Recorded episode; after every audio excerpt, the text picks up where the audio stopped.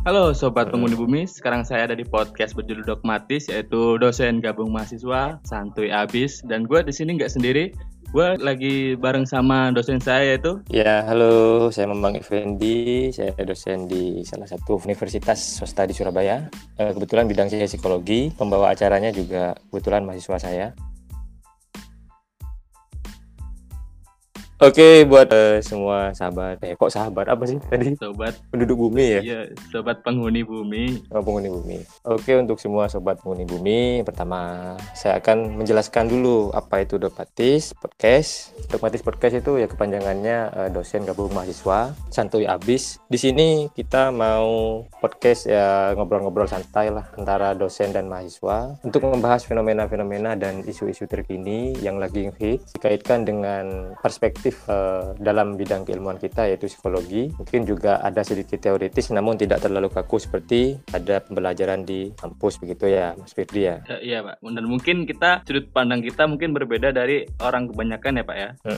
Iya betul. Tapi kita juga tidak melupakan bahwa sebagai dosen dan mahasiswa itu karena ranahnya keilmuan, tetap kita memasukkan di situ ya unsur teoritisnya keilmuan-keilmuan kita itu juga ada di dalam. Meskipun nanti kita penyampaiannya itu lebih bersifat umum dan bisa dicerna oleh semua orang gitu ya. Dan saya juga sini sebagai mahasiswa juga sering kan biasanya mahasiswa itu kebanyakan suaranya tuh lebih lebih ke menggaungkan sesuatu yang hal yang kebebasan atau apa atau kebebasan beropini itu yang mungkin eh, berbedanya podcast ini sama podcast lain dari situ. Jadi dosen sama mahasiswa Betul, bisa ya. dikolaborasikan di sini. Iya betul. Cuman perlu yang perlu kita pahami bersama mungkin ya Mas Budi ya. Kebebasan yang kita maksud di sini adalah kebebasan yang tetap pada koridornya bertanggung jawab Oh, gitu iya, ya. benar. Artinya uh, uh, kita juga tetap memperhatikan uh, obrolan ini dalam bingkai etis antara obrolan dosen dan mahasiswa. Jadi uh, kita meminimalkan uh, untuk hal-hal yang sekiranya tidak patut dikatakan itu nanti kita meminimalkan hal itu tidak terjadi gitu ya. Oke, Oke, langsung monggo Mas. Budi. Iya. Ya, nah, Oke, saya mau cerita aja dulu ya. Oke oke lanjut Pak. Santai ya santai tarik nafas dulu karena ini podcast pertama jadi ya sorry kalau ada ada nervous dari saya dan kalau Mas Firdi sendiri kalau saya rasa sudah sudah lebih expert ya untuk hal ini Juga, ah, ini juga pertama Pak. Sebelumnya juga masih sekedar wacana-wacana aja sih Pak. iya tapi yang pertama itu eh, begini Mas Firdi kadang hal-hal yang pertama itu eh, tanpa kita pelajari kita juga bisa kok seperti contohnya orang menikah itu kan nggak ada istilah menikah dua kali tiga tiga kali tapi pertama itu kan sudah bisa Kan ya. gitu Pak. iya tanpa latihan sudah bisa intuitif Ah, lah Sekarang ada loh Pak, ada tuh eh, kelas-kelas gimana sebelum menikah. Jadi diajari dulu Ada ya? menikahnya tuh gimana. Ada kan Pak? Tapi untuk hal-hal yang bersifat intuitif itu tidak perlu dipelajari sepertinya. Contoh Karena ya, memang udah manusiawi Bayi- Pak sebenarnya Pak ya. Ya manusiawi, ya. Contoh bayi baru lahir, bagaimana dia bisa langsung menyusu, itu kan intuitif sekali itu. Itu pernah dibahas di bukunya Gardner itu dan School Mind itu, bahwa seseorang itu bisa dikatakan pembelajar intuitif dan pembelajar skolastik. Kalau pembelajar intuitif itu tanpa mereka belajar, anak kecil itu bisa tahu loh. Kalau orang tua saya marah dengan memahami bahasa orang lain, kalau orang tua saya marah, bahkan dengan pelototan mata, bahasa simbolis itu kan pelototan mata itu, itu anak kecil sudah tahu oh, orang tua saya marah gitu. Padahal itu tidak dipelajari. Kalau pembelajaran skolastik kan jelas pembelajaran di sekolah gitu. Sudah Ya. dipelajari terlebih dahulu. Iya betul banget. Mm-mm. Itu Pak, eh, kita langsung aja ke judul Oke. judul tema podcast yang kita yang pertama ini itu apa Pak? Iya, judulnya ini pendidik dan teknologi informasi yang menyesatkan. Dari judulnya ini menarik ya. Se- Eh, Semalam artinya saya. Bapak kasih Hmm. tahu, saya juga kepikiran wah ini juga menarik ketika Bapak ngajar di kelas. Saya juga mikir kan tentang eh, Bapak nerangin tentang Finlandia. Nah, Iya, sistem sampai sekarang pendidikan di saya Finlandia. ingat sampai ingat sampai Mm-mm. sekarang itu. Ya Pak. alhamdulillah Gimana? berarti sangat berkesan itu ya kalau sampai sampai sekarang masih ingat. Karena memang menurut saya sistem pendidikan di Indonesia masih belum buat saya puas sih Pak. Dan karena saya ketemu Bapak dan Bapak kasih penjelasan ke saya, oh Mm-mm. gini loh Pak eh, penjelasan yang mungkin sebenarnya gitu. Jadi saya semakin Seharusnya ya. semakin percaya Mm-mm. kalau misalnya ketidakpuasan saya terhadap sistem pendidikan yang Pendidikan. sekarang gitu Pak. Mm, mm, mm. Artinya kalau dibikin skala gitu kita masih jauh ya dari pendidikan-pendidikan yang lebih maju di negara-negara luar seperti Finlandia. Benar. Ya begitulah memang kenyataannya. Banyak PR memang banyak hal yang harus dibenahi mulai dari hal kecil sampai pada hal yang sangat kompleks dalam dunia dunia pendidikan itu. Makanya ini pendidik dan teknologi informasi yang menyesatkan ini, ini gagasan saya. Mungkin ini bisa menjadi apa ya start awal gitu untuk kita mulai berbenah atau berpikir untuk memperbaiki kualitas pendidikan dimulai dari ini. Jadi begini Mas Firdi, saya mau cerita dulu. Sekarang itu kan jadi guru atau jadi dosen. Saya cerita ya, saya dulu waktu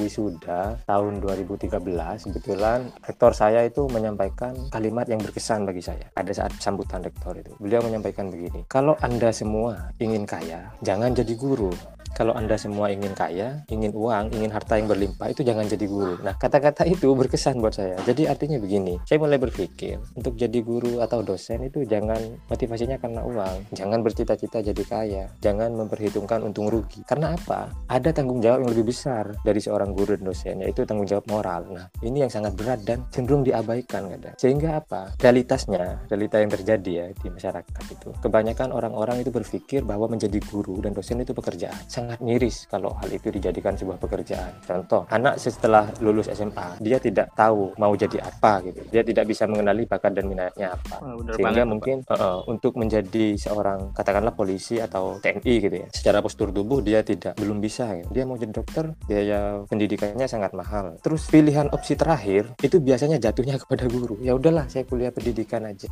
dia mau jadi guru nah gitu. Padahal di Finlandia kembali lagi ya kita di itu Finlandia jadi guru itu ketat ketat sekali di sana. Bahkan gaji guru itu gaji satu-satunya gaji profesi yang sangat besar di Finlandia. Karena menjadi guru itu tidak mudah sebagaimana di Indonesia saat ini. Kalau sekarang kan kita kebanjiran sarjana pendidikan sampai akhirnya menjadi guru itu dijadikan sebuah opsi terakhir dalam bidang pekerjaan. Itu yang sangat salah satu yang membuat pendidikan kita nggak maju-maju. Seharusnya menjadi guru itu jangan berangkat dari apa ya motivasi uang atau opsi terakhir dalam pekerjaan. Jangan seperti itu. Jadi guru itu harus benar-benar berangkat dari keinginan untuk belajar dan menyampaikan pengetahuan kita kepada siswa kita dengan tujuan dengan tujuan intinya tidak menyesatkan lah. Karena sekarang itu banyak banyak sekali guru ataupun dosen yang kurang bertanggung jawab dalam penyampaian ilmu pengetahuan yang mereka sampaikan. Sehingga yang terjadi meskipun mereka salah dalam menyampaikan mereka tetap mempertahankan bahwa argumen mereka itu benar. Nah itu yang sering disalahpaham sering kesalahan yang terjadi di lapangan seperti itu. Mungkin Mas Budi juga pernah merasakan lah seperti itu ya. Iya, saya bikinnya tuh pada guru tuh pilar penting pada pendidikan ya Pak, ya kan? Mm-hmm. Malah mereka motivasinya tuh cari duit. Iya. Uh, kesalahan awal itu sudah berangkatnya dari situ. Ya itu dulu 98 tuh nggak lulus di sana. Mm. Boleh nggak sih Pak? Uh, saya sebut SMA berapa gitu? Nggak nggak apa-apa, kan nggak nyebutin kan, kota. Oh iya sih, SMA 8 bukan nggak negeri juga kan Pak ya? Mm. di sana tuh Pak ya, saya tuh sampai bertekar sama guru. Eh tapi saya nggak lulus di sana, paham nggak Pak? Mm-hmm. Jadi saya tuh yeah, iya. lulusan yeah. di SMA lain. Jadi saya semester mm-hmm. du semester satu kedua kelas 2 saya pindah. Mm-hmm. Karena alasan mm-hmm. saya tuh bertengkar sama guru di sana, kasek kesiswaan. Mm-hmm. Ya, dari situ saya lebih apa sih nih guru kok gini banget gitu loh. Dan dari situ pun saya punya keinginan juga buat mungkin waktu itu udah kelihatan ya kalau misalnya saya pingin jadi apa gitu. Ya meskipun saya mm-hmm. kalau misalnya ditanya kamu mau jadi apa gitu, masih belum bisa jawab jadi guru, jadi dosen atau uh, belum uh, belum bisa. Cuman uh, di situ juga muncul minat juga tentang keperhatian saya terhadap pendidik dunia pendidikan. atau pilar penting yeah. di, di dunia pendidikan Indonesia ya Pak. Jadi di sana yeah. tuh kalau misalnya gurunya tuh yang pertama guru ngajar bidang bahasa ini gitu ya Pak. Tuh dia ngajar kasih tugas udah pulang. Sampai saya tuh satu minggu hmm. kalau pelajarannya dia saya nggak pernah masuk Pak. Hmm. Sengaja karena karena saya nggak nyaman ya. Karena saya tuh nggak nyaman yeah, kalau misalnya dia yang ngajar. Dan dari situ tuh hmm. kesalahan saya juga ya Pak. Saya milih caranya hmm. buat nggak masuk hari itu. Pelajaran-pelajaran yang lain juga nggak nggak kehitung dalam sensi saya akhirnya saya kayak kena masalah tuh terus akhirnya dipanggil wakil kesiswaan wakil kesiswaannya juga gitu. Nggak mau tahu apa yang saya rasa pak. Iya iya iya akhirnya saya marah, makanya. Udah pulang udah bilang nggak mau sekolah lagi pertamanya gitu. Saya langsung mau kerja aja. Uh, ternyata uh, saya dibujuk orang tua dibujuk teman saya tem dibujuk kakak sepupu saya. Akhirnya mau uh, sekolah tapi nggak mau di sana. Okay. uh, akhirnya pindah gitu ya? Pindah pak saya. Dan dari situ Karena juga memang, saya lebih bersyukur. Saya lebih bisa iya. lebih open minded mungkin itu masalah uh, saya yang pertama kali yang bisa bikin saya ice breakingnya itu loh. Jadi pecah langsung uh, nanti di otak saya jadi memang uh, permasalahan yang dialami Mas Bildi itu itu sangat banyak itu terjadi itu. Makanya seperti yang saya jelaskan tadi di awal itu jadi guru itu tanggung jawabnya berat itu ada banyak hal yang harus dikuasai, yang harus diperhatikan. Jadi nggak sekedar menyampaikan materi pembelajaran, terus yang penting siswa ngerti, yang penting nggak nggak seperti itu. Tuh, makanya di Finlandia itu itu sangat ketat sekali untuk menjadi seorang guru. Seorang guru di Finlandia itu harus pendidikannya minimal magister S2.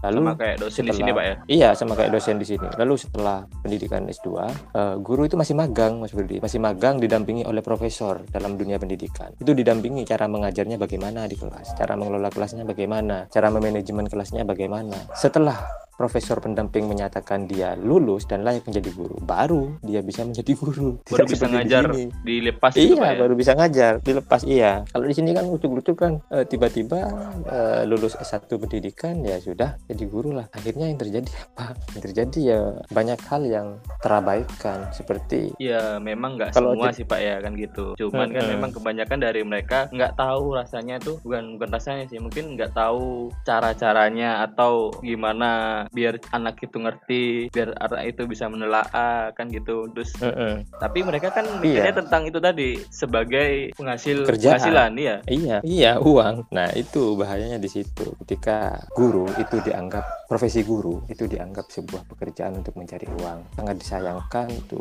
apa langkah awal untuk membuat pendidikan kita tidak semakin maju tuh menurut saya. Jadi solusinya ya memang untuk menjadi guru itu harus diperketat lagi regulasi dari pemerintah harus diperketat lagi lagi untuk sekolah-sekolah itu kalau bisa jangan jangan asal merekrut guru honorer atau guru tidak tetap. Sekarang kan banyak sekolah-sekolah yang asal merekrut guru honorer gitu kan. Akhirnya mereka terbengkalai lah istilahnya dengan gaji yang sangat minim dan menuntut kepada pemerintah diangkat menjadi PNS. Loh yang suruh mereka jadi honorer siapa? Hmm, iya kan? Pak. Iya kan? Padahal kan sudah nih, padahal uh, nih Pak ya kan semua pekerjaan apa pun pasti memiliki hak masing-masing kan Pak. Iya. Nah, nah kalau misalnya kalau misalnya servis mereka atau cara bekerja mereka baik pasti hmm. dan nggak bakal nggak mungkin nih hak mereka juga pasti dinaikin atau tinggi kalau misalnya pun masih rendah itu hmm. langsung saya jujuk ke raja terakhir nih pak ya itu hmm. dan sang pencipta pun nggak bakal diem rezeki itu bakal nggak hmm. ke mana yeah. ya kan pak yeah, jadi mungkin betul, yeah, ke, kembali ke, ke kualitasnya masing-masing yeah, gitu yeah. gurunya atau dosen mungkin iya yeah, betul jadi kalau jadi, misalnya udah pertama udah mikirnya wah duitnya banyak wow, jadi dosen wah yeah. jadi profesor duitnya uh, banyak cari duit uh, aja sudah. ya bener. Dia pinter uh, duitnya banyak uh, tapi yang dididik gagal pak. Dan satu lagi uh, ini pak. Saya ketika jadi pelatih waktu itu banyak dari teman-teman saya juga dari teman-teman pelatih di ekstrakurikuler tersebut. Kan ini uh, uh, sebuah tim pak waktu itu. Jadi ada yang uh, bagian fisik bagian mental bagian prestasi bagian akademik. Uh, itu uh, selalu kadang tuh nyalahin siswa-siswanya. Dikatain gini, gini. Kalian gagal uh, gini. Uh, kalau saya menurut saya kalau misalnya murid uh, saya gagal yang gagal buat uh, bukan murid saya saya tapi saya pak sebagai pendidiknya yeah. mereka kan iya yeah. kenapa kok teman nah, sama saya, saya nggak nggak berpikirnya dari situ dan yeah. guru-guru juga mungkin nggak mikir kayak gitu mungkin pak. Kalau misalnya saya yeah. jadi siswanya keluar dari sana atau nggak lulus yang gagal siapa? Ya kan mereka bukan yeah. saya pak sebetulnya. Betul. Makanya saya juga kurang setuju ketika sekolah-sekolah itu menerapkan sistem poin gitu di sekolah. Poin pelanggaran misalnya terlambat poinnya tiga. Terus kalau melakukan ini nanti poinnya 50 kalau sampai 100 nanti dikeluarkan dari sekolah. Nah, semakin banyak poin negatif yang dikumpulkan siswa, itu kan mencerminkan bahwa kualitas pendidikan di sekolah itu tidak bagus. Bukan menyelesaikan masalah, tapi membuka aib bahwa nah, benar tuh. mereka gagal membuka aib uh, dalam tuh, malah iya. kelihatan, iya, kelihatan gagalnya malah mereka kelihatan. mendidik siswanya iya. ya kan. Uh, Gak habis pikir sudah Pak. Itu udah iya. salah kaprah tapi diterus-terusin. Uh -uh. Mas Firdi, ini iya, ada Pak. pertanyaan menarik. Ada kasus ketika guru mengajar di kelas, itu siswa itu ngobrol sendiri, ngobrol sampai akhirnya guru itu marah dan memutuskan untuk keluar dari kelas, meninggalkan siswanya. Sampai minggu berikutnya guru itu nggak mau ngajar lagi. Pada akhirnya anak-anak itu diminta sama wali kelasnya, ya udahlah minta maaf, minta maaf kamu sama gurunya. Nah, itu menurut Mas Firdi itu, itu apa sih? Itu berarti salahnya siapa? Gitu? Saya sih itu gurunya baper berarti pak. Iya kan? Iya. Kalau misalnya pakai istilah zaman sekarang itu baper berarti gurunya pak. Betul. Itu udah begini. jawabnya dia sebenarnya kan pak? Iya begini pak dia. Saya saya jelaskan ya. Saya kaitkan dengan buku yang saya baca itu ya. Jadi bukunya Hardin Effective Classroom Management dan bukunya Levin dan Nolan itu Principle of Classroom Management. Begini ketika guru mengajar di kelas lalu ada siswa yang ngobrol sendiri lalu gurunya baper ya udahlah saya tinggal gitu. Saya nggak mau ngajar lagi di sini. Kalian rame gitu. Itu sebenarnya kesalahan guru menurut Iya. bukunya Hardin dan Levin. Kenapa? Ya karena guru itu yang menyebabkan mereka berbicara. Sendiri. Guru itu tidak bisa memanajemen kelas dengan baik. Intinya apa? Guru itu tidak bisa memanajemen kelas dengan baik. Kalau guru itu sudah tidak bisa memanajemen kelas dengan baik, seakan-akan guru itu tidak punya kekuatan dan otoritas serta penghormatan dari siswa. Sehingga guru itu cenderung diabaikan. Udahlah gurunya, ambil misalnya gurunya cuma fokus materi aja, orang teman-teman yang lain di belakang tidur dibiarin, gitu. orang teman-teman di samping saya juga ngobrol dibiarin, ya sudah saya ngobrol juga. Nah, itu kan berarti gurunya kurang bisa memanajemen kelas dengan baik. Itu kenapa? Ya karena pengetahuan awal untuk menjadi guru itu yang penting adalah efektif classroom management. Bagaimana seorang guru itu menjadi manajer di kelas. Bagaimana guru itu bisa memahami cara mendisiplinkan siswa, cara memanajemen kelas dengan instruksi, eh, membangun tanggung jawab dan aturan-aturan yang harus dipatuhi siswa. Itu semuanya itu kendali kelas, mendisiplinkan dan konsekuensi itu semuanya itu kendali guru. Guru yang bisa manajemen kelas dengan baik itu akan dipersepsikan oleh siswa bahwa guru ini expert dan bagus cara mengelola kelas sehingga siswa tidak akan berani berbicara. Misalnya ada siswa yang mulai berbicara ya sedikit ya. Guru yang profesional itu akan misalnya saya ngajar, terus ada siswa saya yang mulai mau berbicara gitu, berbicara dengan temannya. Nah, seorang guru yang profesional itu akan menghampiri siswanya dengan melibatkan siswa yang mau berbicara tersebut ke dalam interaksi guru. Misalnya saya menjelaskan, oh baik yang disebut konsep diri adalah begini, begini, begini. Lalu ada siswa saya yang sudah ngobrol, coba kamu, tolong apa yang disampaikan ibu baru eh, bapak barusan tentang konsep diri. Nah, itu melibatkan siswa untuk aktif dalam materi yang disampaikan. Itu kan sudah meminimalkan siswa untuk tidak berbicara. Jika siswa tetap masih berbicara, guru bisa melakukan cara-cara yang lain, misalnya dengan eh, memindahkan siswa tersebut dengan temannya yang lain. Karena kita harus tahu sebagai eh, dalam prinsip behavioral kan stimulus yang menyebabkan siswa itu berperilaku seperti itu kan pasti tidak jauh dari lingkungan situ. Misalnya eh, temannya yang memancing dia untuk berbicara. Nah, maka eh, sikap yang harus dilakukan guru adalah dengan memindahkan siswa itu ke tempat duduk yang lain. Nah, itu cara-cara yang bisa dilakukan untuk meminimalkan supaya kelas itu tetap efektif. Jadi tidak sedikit-sedikit langsung guru meninggalkan kelas, tidak seperti itu. Itu kan menunjukkan bahwa kalau gurunya langsung meninggalkan kelas kan kemampuan instruksionalnya, kemampuan instruksi dalam kelasnya itu tidak bagus dan kemampuan memanajemen kelasnya tidak bagus. Itu. Mentalnya Caranya tidak jadi juga, guru. Iya, mentalnya juga jelek. Dan Iya, seperti itu yang terjadi. menurut saya tuh cara tuh nggak cuma satu kan Pak, pasti banyak kan. Banyak, Nah. banyak, banyak. Mungkin yang terpenting dari sebuah Banyak seorang memang. guru itu Teknik. menurut saya tuh dari kognitifnya Pak. Hmm. Ya kan? Itu Salah penting- satu. penting itu menur- menurut saya paling menurut saya sih Pak, itu paling penting Eh. di awal. Kalau kognitifnya benar, oh ini anak ini lagi ngobrol sendiri, apa yang harus saya lakukan kayak gitu kan Pak.